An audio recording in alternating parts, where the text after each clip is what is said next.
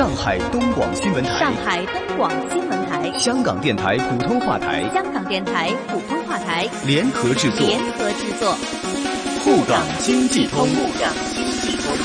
上海、香港、长三角城市群、粤港澳大湾区以及关注沪港经济发展的海内外听众朋友，欢迎您在每周同一时间收听由上海东广新闻台、长三角之声、香港电台普通话台联合制作的沪港经济通。大家好，我是上海东广新闻台长三角之声的主持人高松。大家好，我是香港电台普通话台的主持人刘明正，很高兴能够在节目当中为大家分享最新的香港及粤港澳大湾区城市群的资讯，并且与大家一起关注上海大都市圈以及长三角城市群的发展现状。让我们马上把时间交给高松，介绍本周上海方面的经济焦点。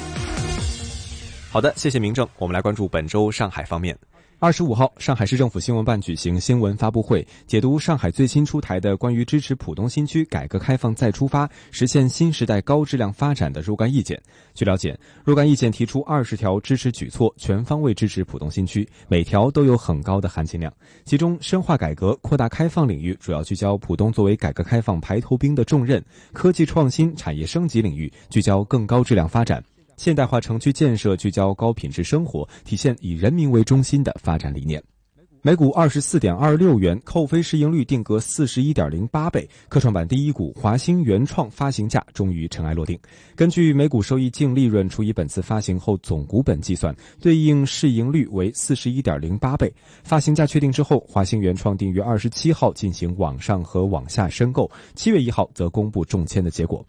公告显示，华泰创新最终战略配售数量为一百六十四点八八万股，占发行总量的百分之四点一一，跟投金额约为四千万元。而根据承销业务指引，发行规模不足十亿元的跟投比例为百分之五，但不超过人民币四千万元的规定，华泰创新属于顶格跟投。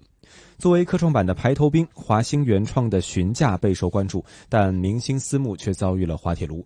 刘明达、淡斌以及葛卫东等旗下产品全军覆没，失去了该股网下配售的资格。而林园旗下的三十个产品也仅有七个产品入围，入围率仅为百分之二十三点三三。失败的原因都是高报价。分析人士称，此次私募多数询价偏高，也属于正常范畴。毕竟相比公募，私募表现可能会更松一点。有了这次经验，估计后续的科创板新股询价私募会更加谨慎。根据科创板发行的规定，科创板此次往下发行中签会大幅提升，主要原因就是科创板公司发行股价的百分之六十到七十将在往下面向合格的机构投资者。到底科创板的第一杯羹会眷顾网上网下哪些幸运儿？答案即将揭晓。好的，以上就是本周上海方面的经济焦点，把时间交给香港主持人。好的，谢谢。那么接下来，让我们来关注到在香港方面，在香港经济方面，我们看到政府在六月二十五号的时候公布了外贸数据，显示香港外贸现在已经持续半年疲弱。对于这个消息，有经济专家表示，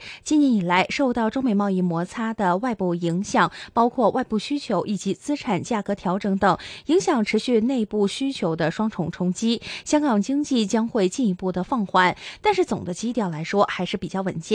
中银香港资深经济研究员王春新分析道：，二零一九年上半年，香港经济在运行当中，主要体现是在整体经济出现了超低速的增长，内外需求双双放缓，就业稳定，楼价反弹三个方面。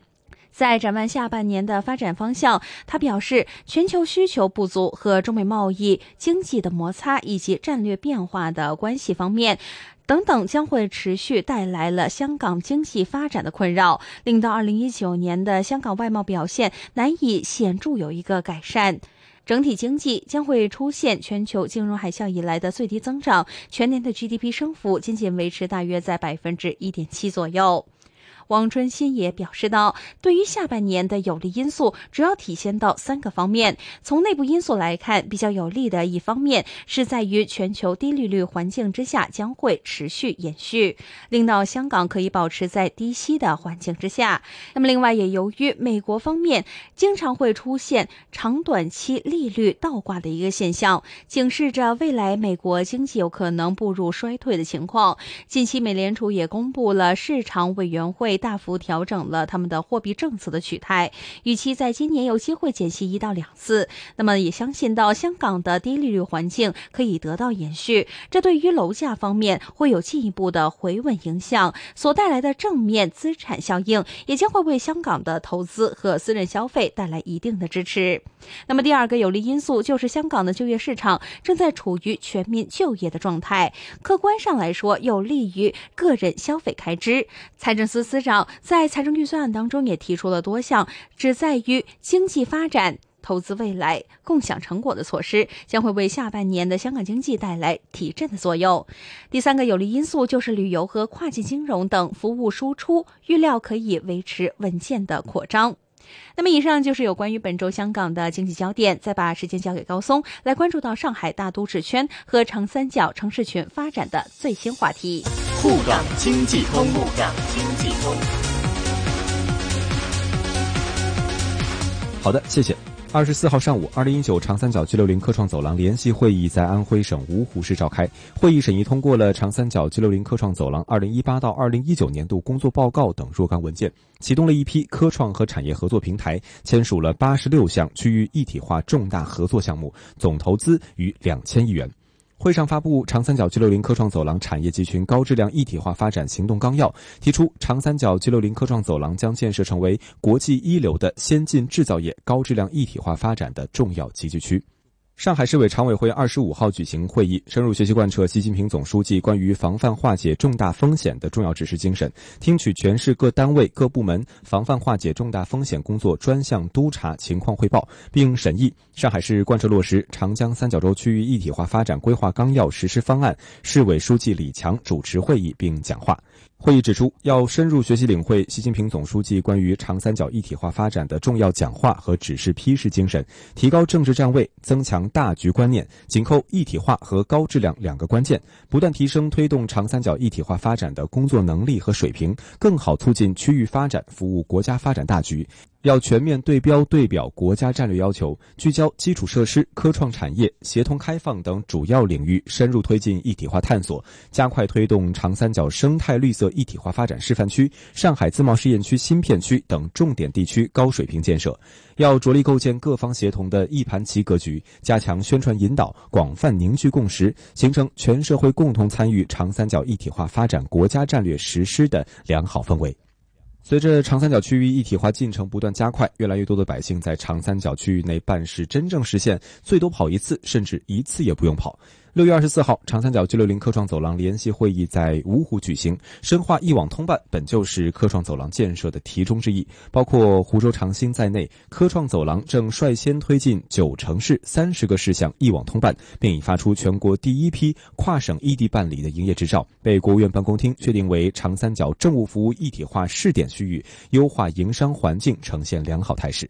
好的，以上就是本周上海大都市圈和长三角城市群的最新话题。再请香港主持人为大家分享粤港澳大湾区的相关发展。谢谢高松，让我们来关注到在粤港澳大湾区的最新发展方面。现在粤港澳大湾区存在了两种制度、三个独立关税区以及司法管辖区，流通三种货币。制度差异之大，令到区域内合作难以水到渠成。在内地实施外汇管制的前提之下，通过离岸人民币市场建设，提升人民币国际化水平，有专家认为是行之有效的方法。上海受制于内地的法律环境和监管制度，不能够完全开放资本项目。那么，香港比邻内地，拥有坚实的国际经贸来往基础，是最有潜力的人民币离岸中心。那么，香港在大湾区建设当中又有怎么样的角色和地位呢？我们看到立法会金融服务界议员张华峰就表示，香港要把握人民币国际化的机会，其实也是在考验着香港是不是已经具有足够的经验和能力，去开拓大湾区乃至于整个内地市场的龙大业务。在中国的资本账循序开放的情况之下，在香港企业产生对各种人民币服务，例如融资。对冲汇率风险的需求，张华峰建议香港的银行将来可以提供配套服务，比如说我们看到人民币融资、人民币汇率期货等等，从而可以缔造银行和金融业业务增长的空间。除此以外，他也相信香港能够创造人民币在相对可控的环境当中和国际接轨的条件，例如利用香港的平台为境外的投资者进入内地市场提供便利，而境内外的投资者和集资者也可以通过香港来进行人民币计价、结算等等。他预测未来人民币或者可能会成为香港的主要流通货币。如果人民币国际化在香港和周边地区试点成功，更加有可能会成为亚州的贸易结算货币。在假以时日，有望成为国际贸易结算货币，成为国际主要储备货币之一。那么，以上就是有关粤港澳大湾区城市群发展的最新分享。我是香港电台普通话台的刘明正，再次请出上海东广新闻台的高松。谢谢明正，也谢谢大家。每周同一时间，在香港电台普通话台易线金融网节目和上海东广新闻台长三角之声中国城市群栏目共同关注沪港两地经济交流。我们下期节目再见，下周见。沪港经济通，沪港经济通。上海东广新闻台、香港电台普通话台联合制作。联合制作。